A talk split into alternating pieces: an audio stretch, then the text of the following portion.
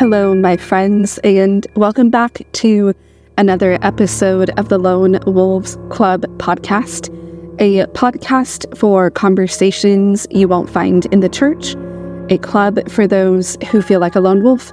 I'm your host, Nicole Porter, and if you are tuning in for the first time, I am in the middle of a mini series for Halloween for spooky season. So, for the weeks leading up to Halloween, I am covering niche topics within the Christian community that are a little bit more eerie and a little bit more spooky. And I guarantee you that these are topics you have not heard discussed in church. So I'm just going to go ahead and dive right into today's topic, which is uncovering satanic ritual abuse. So, in today's society, Satanism seems to be everywhere, right? We have Sam Smith dressing up as the devil and performing for the Grammys, which caused an uproar about a year ago. And as recently as this episode is being filmed, we have another musician, Doja Cat, who is also under fire for the use of Satanism in some of her artwork surrounding the promotion of her new album. If you haven't seen the cover of a new album, she is pretty much dressed up like a demon and crawling up the walls of a bedroom. It's very eerie, very spooky. And so she has also come under fire for dabbling in the satanic arts, if you will. So the idea of devil worship and Satanism is nothing new in pop culture. And in fact, in the 1980s, the fear of Satanism, the creation of the Satanic Church, and the fear of devil worship and ritualistic abuse became rampant in a international wave of panic known as the Satanic Panic. So, I'm going to cover the history of the Satanic Panic in this episode. And then I'm also going to talk about how I have seen talks of satanic ritual abuse or SRA in today's society. I think it is a fascinating topic, and I think it leads down some dark and twisting avenues within today's culture. So, we are going to talk about all of that and more. So, as I said, backing up to the 1980s, specifically the year 1983, we have the first recorded incident of someone claiming to be a survivor of satanic ritual abuse, which I will call SRA moving forward just to save myself that tongue twister. So, the first victim or survivor of SRA who came forward and her story was widely pop- popularized was a woman named Michelle Smith. She was working with a therapist at the time. His name was Lawrence Pazder. In their therapy sessions, Lawrence Pazder used a type of therapy which is now debunked, but the kind of therapy he used was called repressed memory therapy or recovered memory therapy. And the idea of this kind of therapy was simply as the title says that people have been through such traumatizing things that they have lost those memories, so to speak, and they can be recovered again through very intense therapy. Now, while I believe in repressed memory or recovered memory, whatever you want to call it, I don't think that recovered memories are as grandiose as Michelle's recovered memories claim to be. And I'm going to talk more about that later. But anyway, back to Michelle and Lawrence. So they were working together. She was seeing him as her therapist. Later, they married, so make of that what you will. And together, they wrote a book called Michelle Remembers, and this was published in 1983. This book took the US and the world, honestly, by storm. People went crazy for it because nothing like this had really been widely discussed in pop culture before. You know, first we have the idea of recovered memory therapy, which was, you know, edgy and different and at the forefront of psychology, or so people thought for the time. And then on top of that, we have a woman who is claiming that through her recovered memory therapy, she remembered being ritualistically abused by people who were members of a satanic cult, and they ritually abused her in order to gain power and fame and other high positions within society. And so the idea that there was this dark underbelly of Satanists who were abusing people to climb to great heights within society was alluring and sensational and sexy and dark and edgy. And so it took the world by storm, and people could not get enough of the idea that there was a cult of people who worshiped the devil and who preyed on innocent men and women and children for their gain. So SRA cases really soared in 1983 when later a daycare ran by the McMartin family came under fire with intense allegations of SRA. So the McMartin family owned a daycare that hundreds of children attended. You know, it was just your normal daycare, your normal after school program run by this this family, this very well established family based in California. But they came under fire for SRA allegations by a mother who claimed that her son, who was attending the McMartin daycare, had been sodomized by her ex husband and the patriarch of the daycare of the family, Mr. McMartin. This case lasted for seven years, and to this day, it is still the longest and most expensive case in American history. And it went on and on because, of course, Mr. McMartin wanted to prove his innocence. I mean, if you are accused of something as awful as SRA, you want to defend your reputation, you want to defend your honor and your livelihood. And so, of course, he fought tooth and nail to prove his innocence. But however, the case ended up being dropped almost a decade later when no hardcore evidence could be provided. So think about that. All that time, all that money, all those resources wasted just for all of the accusations to be dropped almost a decade later. This kind of set the precedent for how many, many SRA cases played out. Spoiler alert. Because there were many, many cases of SRA that were brought up during the 1980s and early 1990s. In total, there were 12,000 cases of SRA reported during that decade from the 1980s to the 1990s. And so during that decade, unlikely groups like teachers, therapists, doctors, and policemen were working together to solve or try to solve more and more cases of SRA.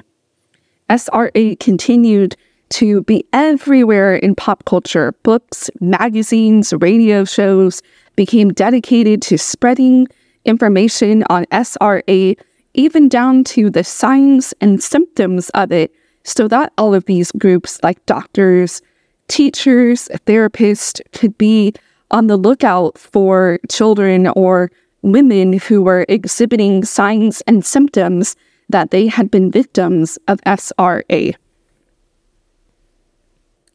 So during this frenzy, this satanic panic, where SRA cases seemed to be everywhere, a fear of Satanism, devil worshippers, Satanist, whatever you want to call them, grew and grew and grew, especially after the Church of Satan was founded in the mid 80s.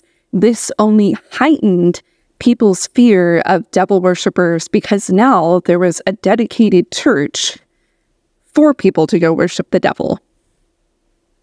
Parents became increasingly suspicious of anything that might look like the occult, that might look like devil worship, even down to the popular 80s game Dungeons and Dragons. In fact, there was a whole protest group formed by mothers to protect their children from getting sucked into playing Dungeons and Dragons because they thought it glorified Satan and witchcraft and the occult. Heavy metal music also became popular in the 70s and 80s, and it was also scrutinized as having ties with Satanism and devil worship because no music like it had really been created yet. And so many, many people started to believe that if you listened to heavy metal or if you were into heavy metal music or if you played in a heavy metal band, then you were glorifying Satan because only the devil would like that kind of trash music, right? I'm making a joke. My husband is actually a huge heavy metal fan. Um, and has tried unsuccessfully to get me into it for as long as we have been together. but anyway, all of that games like D&D, music like heavy metal starting to have ties with the occult and Satanism within certain groups of society, namely hardcore Christians and concerned mothers. But towards the late 80s, the stack of SRA cases were found to be unsubstantiated. That's right.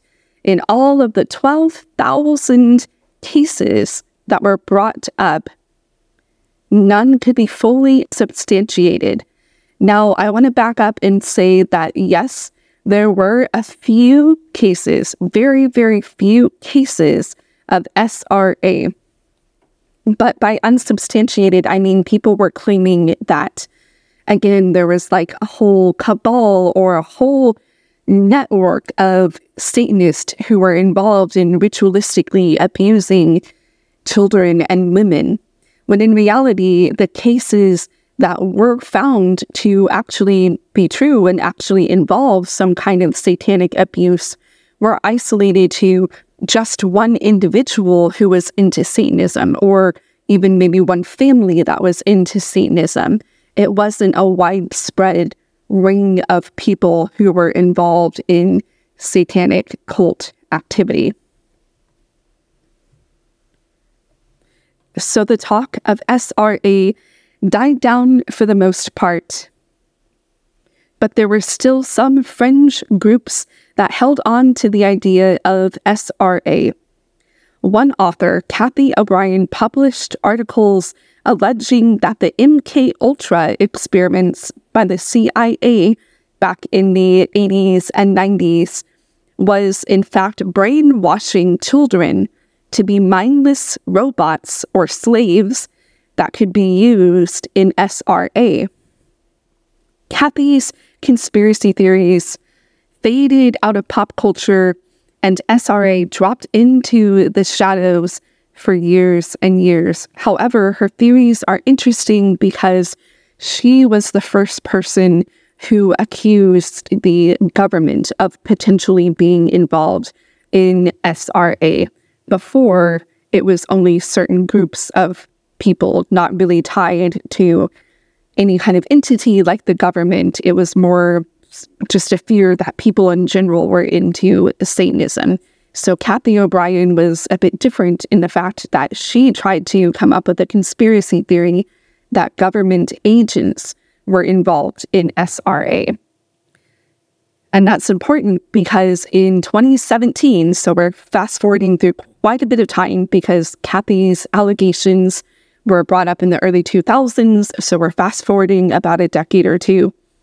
In 2017, the QAnon conspiracy theories started popping up on 4chan.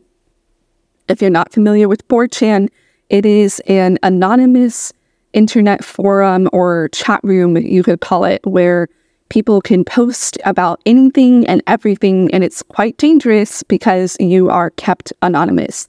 You don't have a profile picture that shows your real face.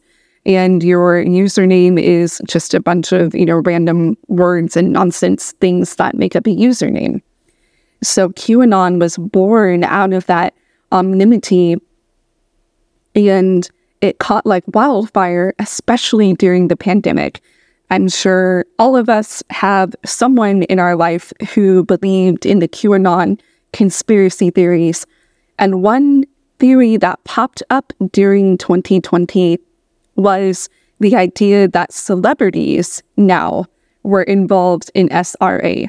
So the theory switched from government officials being involved in SRA to celebrities being involved in SRA. And I remember seeing some celebrities who were under fire for being involved in SRA, such as Tom Hanks or Chrissy Teigen.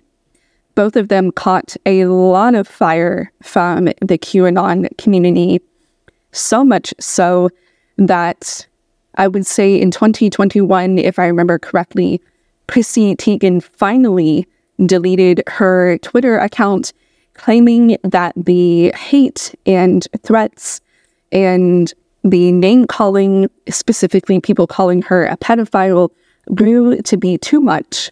And so she deleted her Twitter account. For Tom Hanks, I remember looking at his Instagram and it would be flooded with the pizza emoji. If y'all remember Pizza Gate, that was the conspiracy theory that whenever celebrities would talk about pizza or mention pizza or anything like that, they were actually talking about the types of children that they wanted to seek out and involve in these ritualistic um, abuse scenarios. So, for example, I think pepperoni pizza meant a little girl, cheese pizza meant a little boy, and it was very random, but surprisingly enough, celebrities would talk a lot about pizza, especially Chrissy Teigen. And so she would post something like, Oh, it's so funny when you bring pizza on a plane and everybody claps and laughs. So people would interpret that as her bringing a child onto a plane, having a child in her possession that she was going to do awful things with. And again, when I would check Tom Hanks's Instagram from time to time, I would see it flooded with pizza emojis and people calling him a pedophile and things like that. And it got to the point that his um, Instagram posts were no longer open to people commenting on them. So he turned off the ability, or his team probably turned off the ability to comment on his post because he was just getting flooded with allegations of being a pedophile and being involved in this cabal of celebrities that were part of some satanic cult. But as was the case with all of the SRA cases that were brought up in the 1980s, all of the celebrities like Tom Hanks and Chrissy Teigen and many others who were accused of being pedophiles who were accused of being a part of SRA could not be proved. There was no hardcore evidence linking any of the celebrities to these crimes. There was no proof, no evidence. It was all just hearsay. So, if there has not been any evidence of SRA happening back in the satanic panic of the 1980s or the QAnon theories in 2020, why are so many claims of SRA still floating around? And you might ask, well, where where are these claims? Who is still claiming to be a survivor of SRA? Well, I will tell you, it is on TikTok. Everything crazy is on TikTok, right? So the other day, I was scrolling through TikTok, as we all do, and I came across a woman who went by the username Nikki Knight and she was speaking at a festival called Bard's Fest with an S, not to be confused with Bard Fest, which is a festival celebrating Shakespeare or the Bard, as he is also known. But this festival, Bard's Fest, happened in Kentucky earlier this year. And mysteriously, when I went to look at the website for Bard's Fest, to see if I could find Nikki Knight as one of the speakers. I couldn't find their website at all. It had been deleted. I could only see images promoting um, the festival, like little promotional flyers and things like that. But I could not find the actual website. So, very interesting.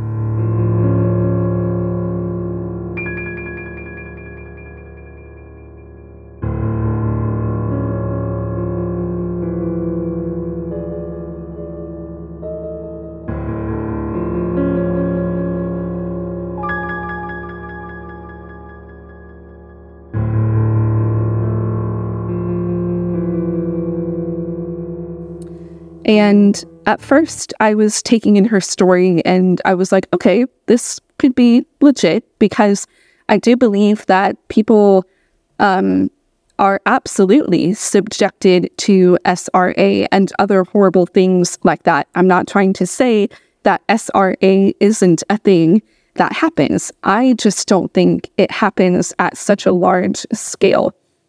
And I'm going to talk more about that at the end when I kind of give my final thoughts. So, anyway, Nikki was sharing her account of surviving SRA. I was listening to it with an open mind and hearing her out because, again, I believe that SRA does actually happen. But the more she shared her story, the more I was like, nah, nah, girl, I, I don't believe you. And this is why. So, first of all, she mentioned that the SRA occurred at the hands of her stepdad, the evil stepparent, right? Classic, classic trope. And she mentioned that every night, soon after her stepdad and her mom got married, her stepdad would come into her room while she was a young girl. He would come into her room at night and he would choke her to the point of her passing out.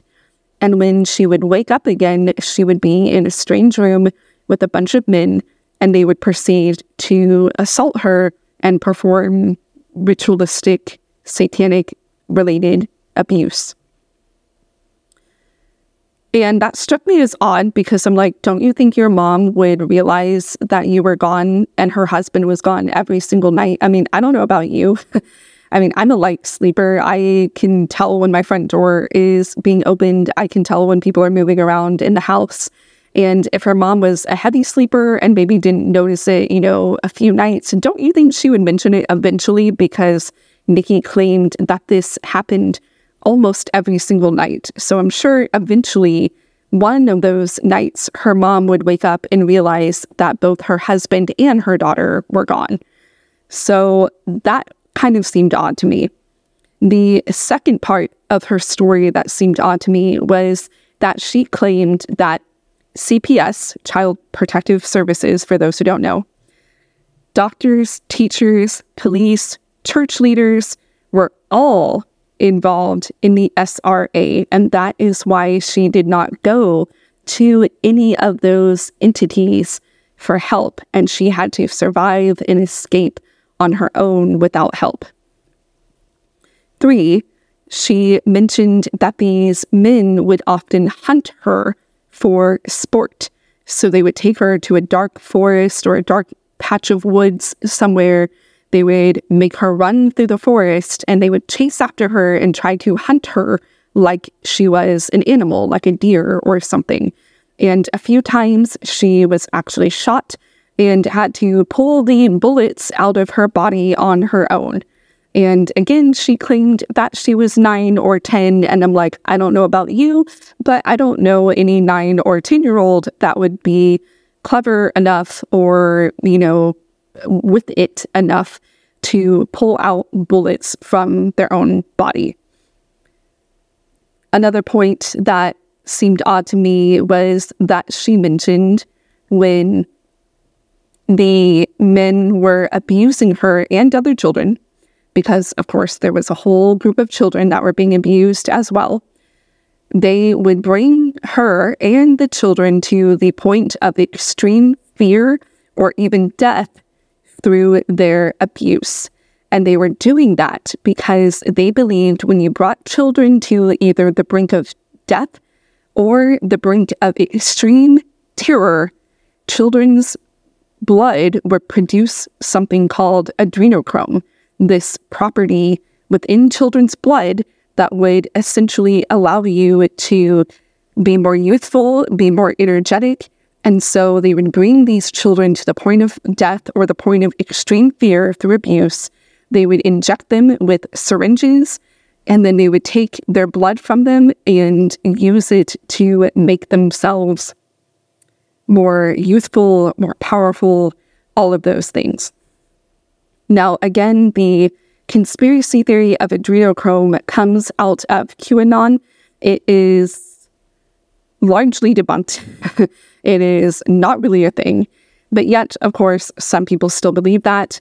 And the funny thing is, when she was describing the um, way that the adrenochrome was taken from her and the other children who were captured along with her, when she mentioned that the adrenochrome could only be harvested when the children were at the point of extreme fear, I'm like, I'm pretty sure I heard this in a movie. In fact, I'm pretty sure, I'm pretty sure this is kind of like the plot of Monsters Inc. by Pixar.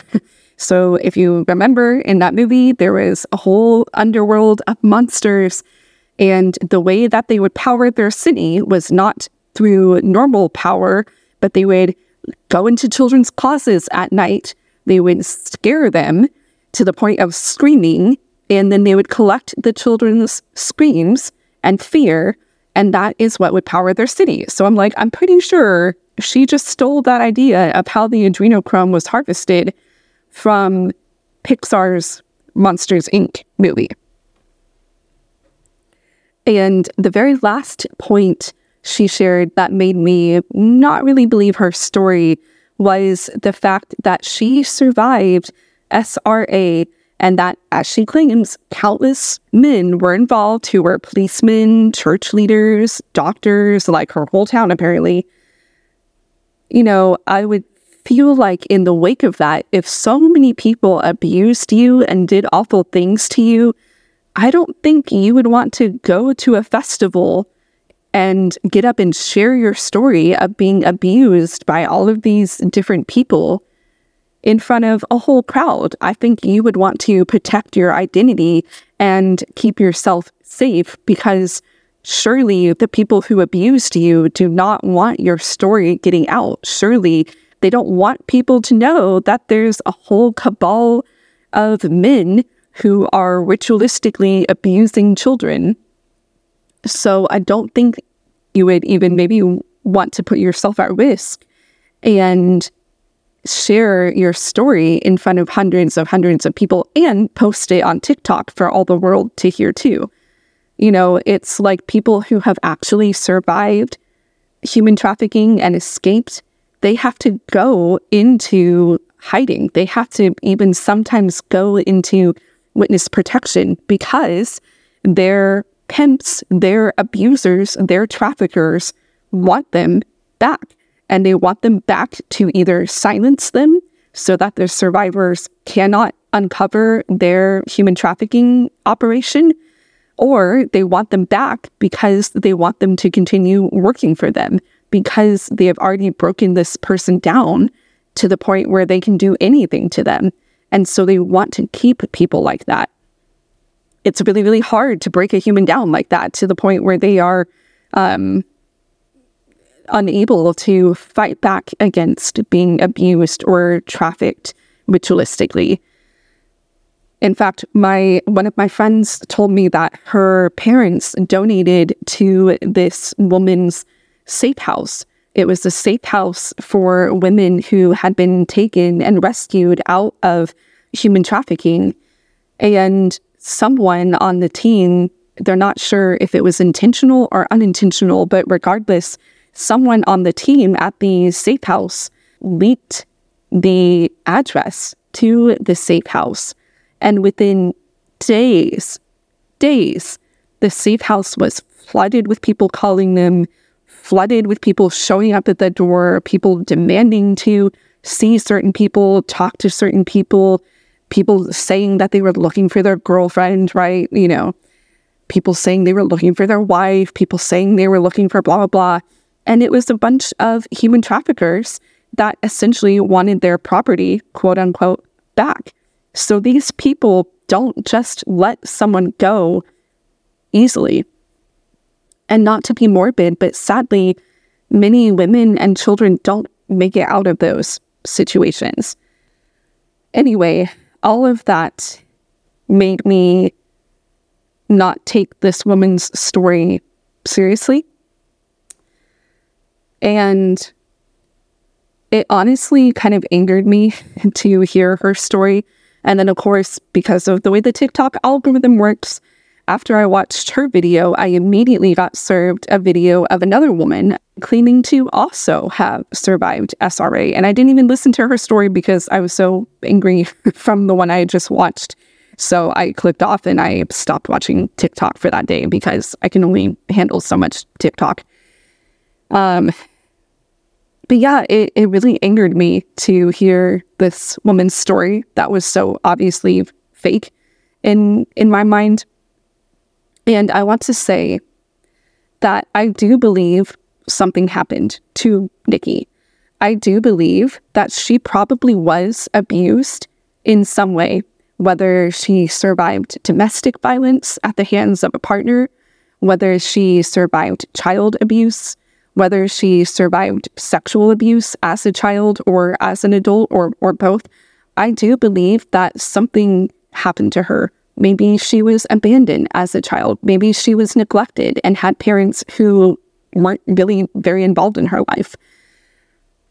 Because, you know, a normal, healthy, well adjusted person doesn't stand up on a stage and make up a bunch of lies about how they survived SRA. Normal people don't do that. Normal people don't think to themselves, I'm going to fabricate this um, fantasy that I was so brave and so strong and so courageous, and I survived SRA, and I was such a clever child, and I was so talented and special, and they wanted to move me up up in the ranks of their cabal, but I escaped. That she said all of that, and so yeah, I don't think a normal, well-adjusted person feels the need to make up a bunch of lies like that and then get up on a stage at a festival in front of hundreds of people and tell all of those lies. So I do definitely think something happened to her. I think she just created a fantasy because sometimes fantasies are easier to escape into than the truth. And even if the fantasy sounds awful, like surviving SRA, I mean, sadly, her fantasy could have been better than what her reality actually was.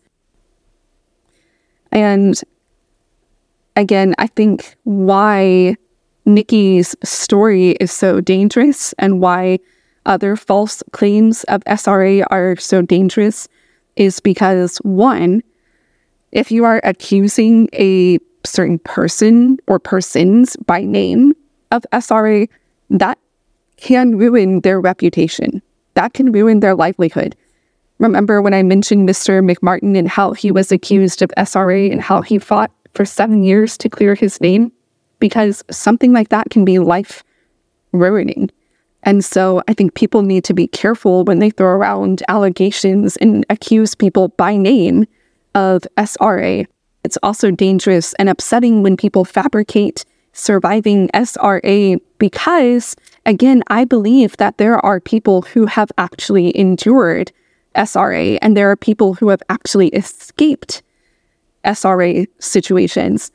And if, you know, people are popping up left and right claiming that they survived SRA, but their story is proven to be false, I think it makes it harder and harder to believe the people who actually are telling the truth. It becomes like the boy who cried wolf, right? If enough people are crying, I survived SRA, I survived SRA, but then their story is proven false, when someone comes along who actually tries to get help and is actually like, hey, I just escaped an SRA situation, people may be more hesitant to believe them because all the other cases of SRA have been proven to be false.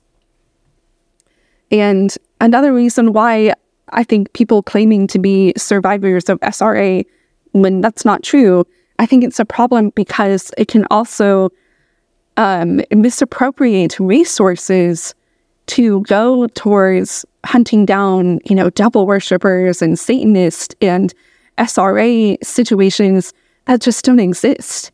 And that is a shame because there are children who actually need to be rescued from abusive situations at the hands of their parents or a parent's friend or another family member or a teacher or whatever. And that was actually a criticism back in the day um, when the satanic panic was happening. Certain lobby groups would form together and kind of speak up against the fact that so many SRA claims were being made and that police officers and detectives and therapists and doctors were wasting their time hunting down devil worshippers that didn't actually exist and children who really suffered abuse really were sexually abused did not get the help that they need as as quickly as they should have because everyone was running around looking for demons and devils in society. So why does this all matter, right? Why why is SRA and accusations of SRA such a big deal, especially in 2023? I think it matters and it's worth talking about in Christian communities because I think we as Christians easily accept things that seem beyond belief, right? I mean, if we look at the Bible and how many amazing and fantastical things happen in the Bible, it is beyond the scope of imagination, beyond human understanding. But as Christians, we lean on the idea of faith, right? That faith is the belief in unseen things. None of us were alive to see all of the things that happened in the Bible. You know, none of us have really seeing heaven or seeing God or seeing the supernatural realm. I mean, some people have here and there, but I mean, as Christians as a whole, we haven't seen these fantastical things that we are supposed to believe are true. We're supposed to believe that heaven is real, God is real, angels are real, but we haven't seen any of those things. And that's where our great gift of faith as Christians comes into play but I think sometimes in Christian communities, people lean too much into faith, too much into acceptance to where they don't question anything. They just take whatever they hear at face value. And I think we need to be more on guard and I think we need to use more of our critical thinking skills as Christians because our, our great gift of faith can easily be manipulated by people or by certain situations. We are more open minded to accept fantastical things or outlandish accusations than other people may be. And so, again, I think that can be manipulated or misused by other people. I think in today's society, we are not just Christians, but I think people in society in general are so led by our emotions sometimes that logic and reason can kind of fall by the wayside especially if you scroll through things on social media. It's all it's all emotion based that's what draw draws people in. That's why you'll hear like you know sad songs over someone you know telling a sad story they're they're trying to heighten that sad emotion by the music that they they choose so it's a very very emotion based and I think we need to bring logic and reason and critical thinking back into the equation. You know, when I was sitting down to brainstorm this episode, I was chatting with my husband and we were talking about the satanic panic and all of that. And he threw out a phrase that I really liked, which is trust but verify. Trust but verify. And I think we live in an age where people don't do enough of that. I think when people see something on TikTok or Facebook or Instagram or wherever, even in the news, I think people are so quick to believe it and take it at face value rather than using their critical thinking skills and being like, hold on, what, wait a minute. something something doesn't seem right here. And I'm not saying we all do that, of course. But I think just by and large, I've kind of seen a trend where people just don't do the research, don't take the time to ask questions, don't take the time to really form their own opinion before they just start agreeing with someone or, you know, supporting someone's story. And I think that's kind of becoming a lost art, honestly. It's not unkind to disagree with people. And I think our society is also kind of forgetting that too, that you can disagree with people and still be friends. You can disagree with people and still like them. Um, that you're not offending someone by disagreeing with them. And it's okay to look with a more critical lens at the stories that people are sharing on social media, stories that can potentially catch like wildfire. And I think if we're not careful, we can get back into that kind of satanic panic again, like we did in 2020 and like we did in the 1980s. We can easily get back to those kind of witch hunt days where people are being accused of that left and right. And I think we we just need to be careful. We don't want to ruin people's lives. We don't want to make it harder for victims who actually have survived SRA to come forward and, and be believed when they share their case. And we want to be able to call the truth what it is. And again, when anyone shares something like that, shares really heavy allegations of abuse, I think, again, trust them, of course, because you don't want to blame the victim. But again, you can also do the steps to verify because people do lie about that stuff sometimes, sadly. You know, I, I know people who have lied about really heavy things. Um, not abuse from what I can think of, but I do know plenty of people that have lied about heavy, serious things. And I'm sure you guys have too. So I don't think it's a bad thing. In fact, I think it's a very, very wise thing that, you know, when we see something that just doesn't seem right. Especially if it's, even if it's someone's story, we can still question it. So, anyway, I'm just going end there. Just keep your eyes open, keep your ears open, still listen to people with an open mind. And like my husband said, just trust but verify. I will leave you with his very wise words. As always, thank you so much for spending a part of your day with me. I appreciate it so, so much. And before I go, I just want to remind you to please like and rate this podcast from wherever you listen to podcasts. I'm even on YouTube Music now, so if you prefer the YouTube Music app to listen to podcasts, you can find me there. Just search Lone Wolves Club, um, or you can also click the links in my bio on Instagram. You can find me there at lonewolvesclub.pod. And the links have a few different places you can find the podcast, like on Spotify, Apple Podcasts, Google, um, YouTube, Music, etc.